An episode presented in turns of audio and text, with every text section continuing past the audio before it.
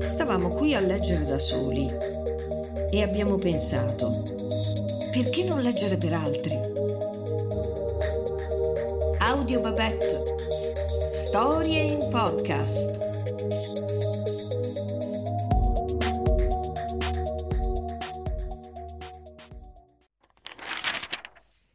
E così arrivò dicembre. Intorno a me l'oscurità con la neve turbinante, la casa ne fu sepolta, le canne fumarie cominciarono a ululare. Avevo vissuto tutti gli anni della mia vita in una metropoli e pensavo che la tormenta ululasse soltanto nei romanzi. Scoprii che ululava per davvero. Qui le serate erano straordinariamente lunghe. A volte le passavo a sentire i pettegolezzi in cucina. Pelageia Ivanovna li raccoglieva dal custode, dalla cuoca Axinia e dalla domestica. Sa, dottore, cosa mi ha raccontato oggi l'onnisciente Axinia? Lo scrivano Palchikov, sì, lo scrivano residente a Shalamietova, si è innamorato della figlia dell'agronomo. Ha l'amore ardente e il poveretto ha il cuore consumato. È andato a Graciovka e si è ordinato un vestito.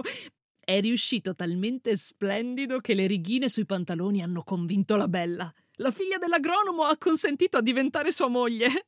Io, a sentir parlare di vestiti, sognavo il capoluogo di distretto che si trovava a 40 verste di distanza. Avevo una gran voglia di fuggire dal mio spedalucolo fin là. Là c'era l'elettricità. C'erano quattro medici con cui avrei potuto consigliarmi, in ogni caso non era così spaventoso. Ma fuggire era proprio impossibile. E poi a tratti capivo anch'io che la mia era vigliaccheria. Non era per questo che avevo studiato medicina? E lei, dottore? Parlano tutti di lei, sa?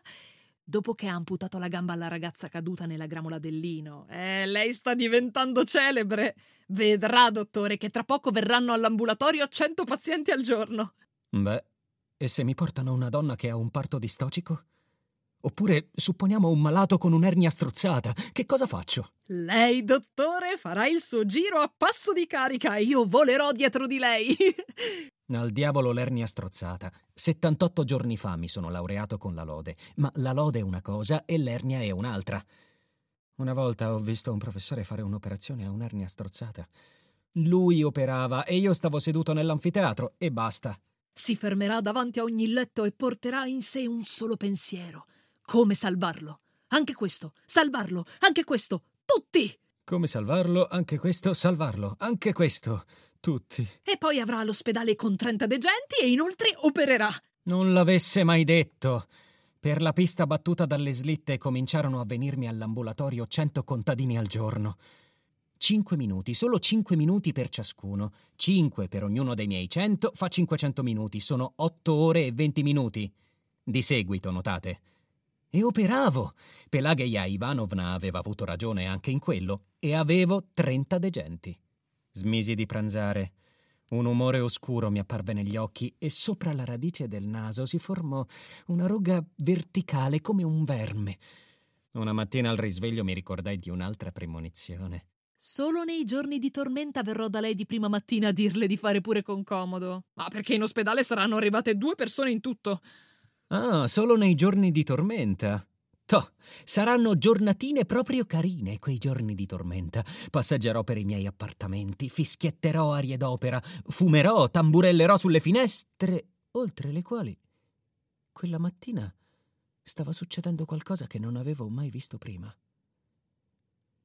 Non c'era cielo e nemmeno terra. Mulinava e vorticava bianco per dritto e per traverso, in lungo e in largo, come se il diavolo si stesse divertendo con la polvere dentifricia. Sarà una giornatina proprio carina.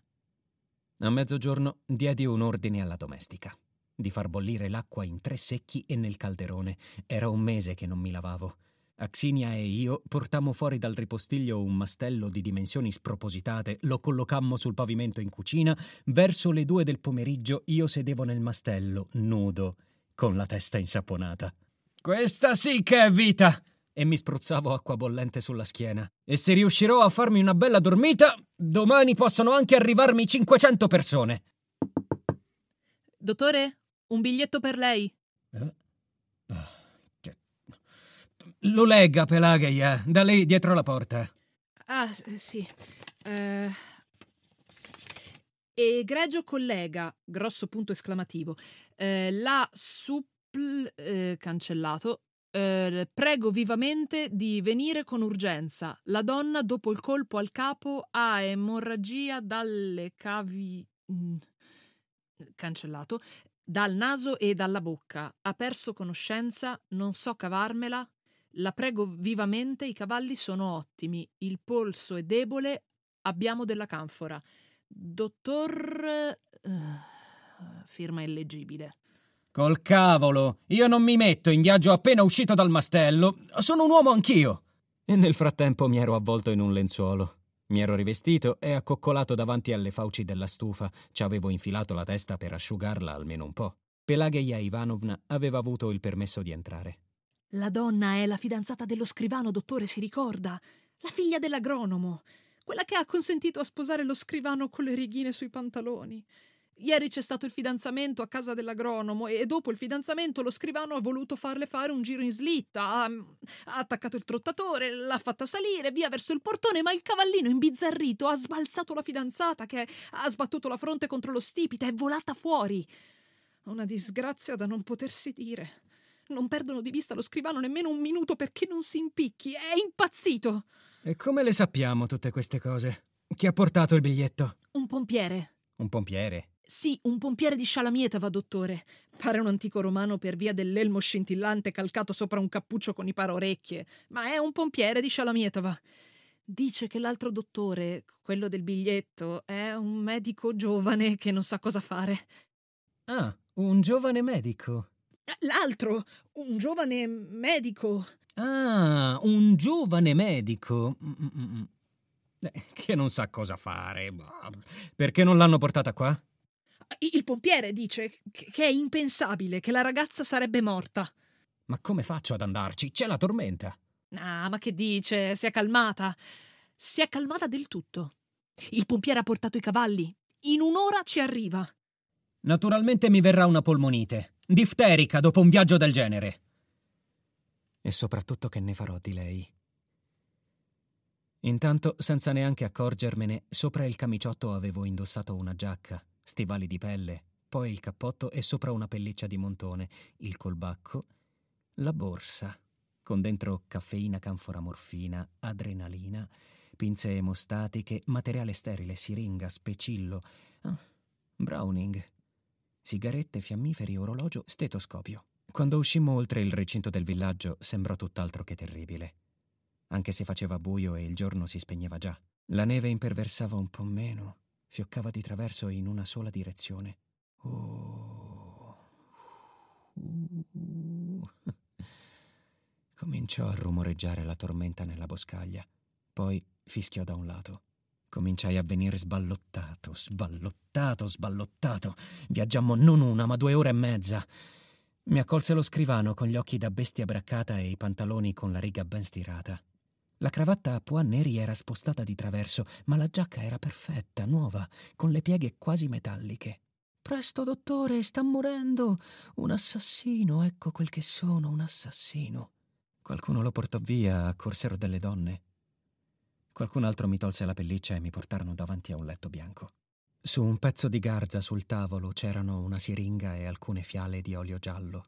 Il pianto dello scrivano giunse dall'altra stanza. Accostarono la porta e la figura di una donna in bianco mi sorse dietro le spalle. La camera da letto era in penombra. Avevano velato la lampada con un pezzo di stoffa. Nell'ombra verdognola giaceva sul cuscino un viso color della carta. I capelli chiari pendevano a ciò che si erano sciolti. Il naso si era affilato e le narici erano turate da ovatta rossa di sangue. Presi la mano inerte, vi applicai le dita e trasalì.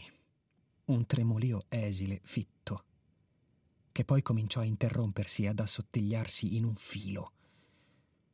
Sentì il solito freddo all'addome, come sempre quando guardo in faccia la morte. Io la odio. Feci in tempo a spezzare l'estremità di una fiala e ad aspirare nella mia siringa l'olio grasso. Ma lo iniettai già macchinalmente, lo spinsi invano sotto la pelle del braccio della fanciulla. La mandibola della ragazza si contrasse come se stesse soffocando, poi si abbandonò. Il corpo si tese sotto la coperta, restò come irrigidito, poi si rilassò. E l'ultimo filo mi sparì sotto le dita.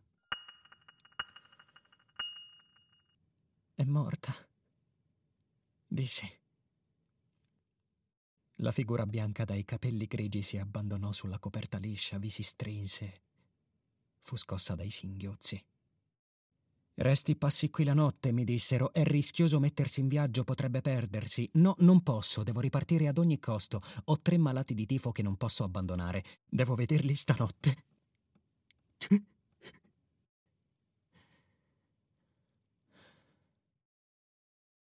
In anticamera mangiai una fetta di prosciutto, bevvi dell'alcol con l'acqua e mi si riscaldò lo stomaco. Per l'ultima volta tornai in camera da letto, guardai la morta. E tutto imbacuccato, uscii.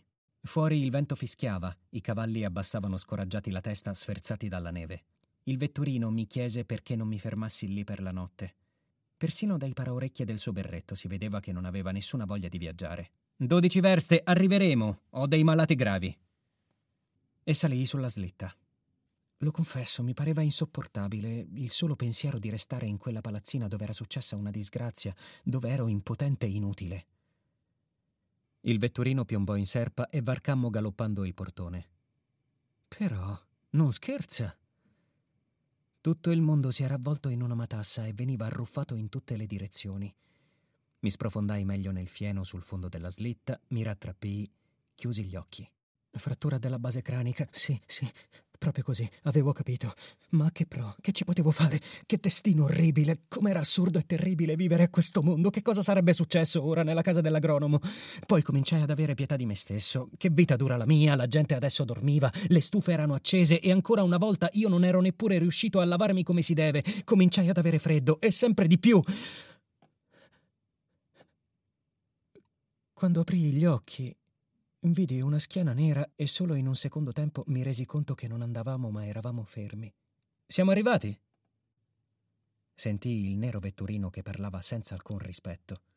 Arrivati! Bisognava dar retta alla gente! Che modi sono questi? Ammazzeremo noi stessi e i cavalli! Possibile che abbiamo perso la strada. Ma quale strada d'Egitto? Adesso la nostra strada è il mondo intero. Ci siamo rovinati per un bel niente. Sono quattro ore che andiamo, ma chissà dove. Ecco cosa succede. Ma dove siamo? La domanda era così stupida che il vetturino non ritenne necessario rispondere. Uscii goffamente e subito appurai che vicino ai pattini la neve mi arrivava al ginocchio.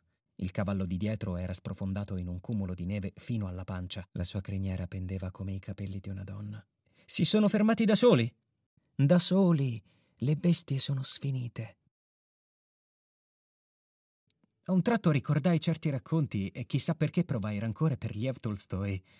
Se la passava bene lui a Jasnaya Poliana. Lui di certo non lo portavano di qua e di là dai moribondi. Ebbi compassione del vetturino e di me stesso. Poi provai ancora una vampata di terrore selvaggio.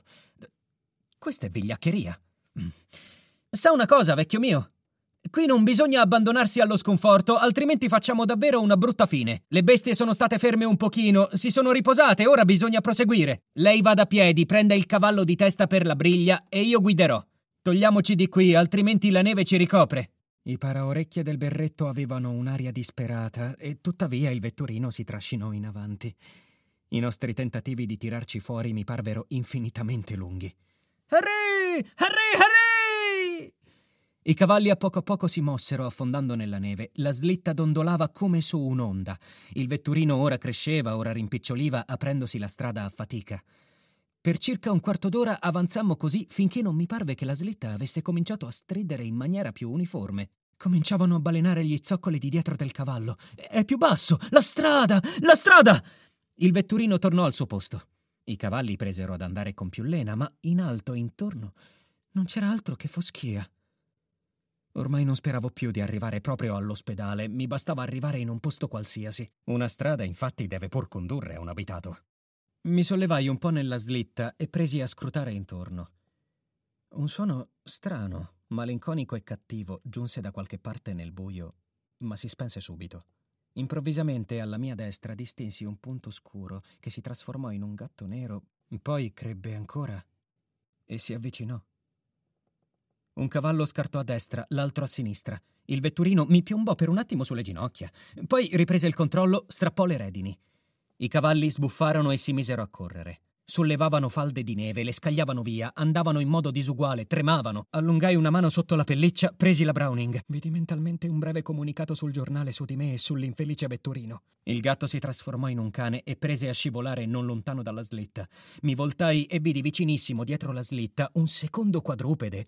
Posso giurare che aveva le orecchie aguzze e che seguiva la slitta con passo lieve, come su un parquet. Sono un branco soltanto in due? Reggiti forte e trattieni i cavalli! Adesso sparo!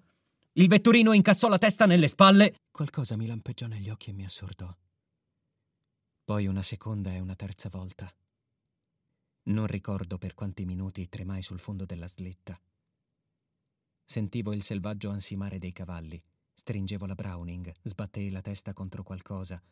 Cercavo di emergere dal fieno e pensavo che a un tratto mi sarei trovato sul petto un enorme corpo nervoso. Vedevo già le mie budella straziate.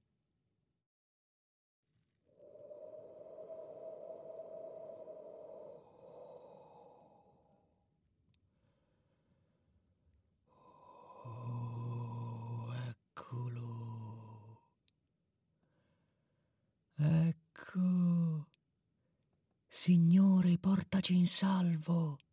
Era il vetturino che urlava. Finalmente ebbi ragione della pesante pelliccia. Liberai le braccia, mi alzai. Né dietro né ai lati c'erano belve nere. La neve cadeva molto rada e sopportabile. E in quel velo rado brillava l'occhio incantevole che avrei riconosciuto tra mille. Brillava la lanterna del mio ospedale. Assai più bello di un palazzo! Sparai ancora due pallottole della Browning dietro di me, là dove erano scomparsi i lupi, in estasi. Assai più bello di un palazzo! Quando mi spogliai, scivolai sotto la coperta e mi sentii brontolare addormentandomi. Se anche mi ricoprite d'oro, non ci vado più. Ci andrai invece. Ci andrai. Fischiò la tormenta. Passò volando con fracasso sul tetto poi cantò nella canna fumaria, ne volò fuori, frusciò oltre la finestra. Sparì.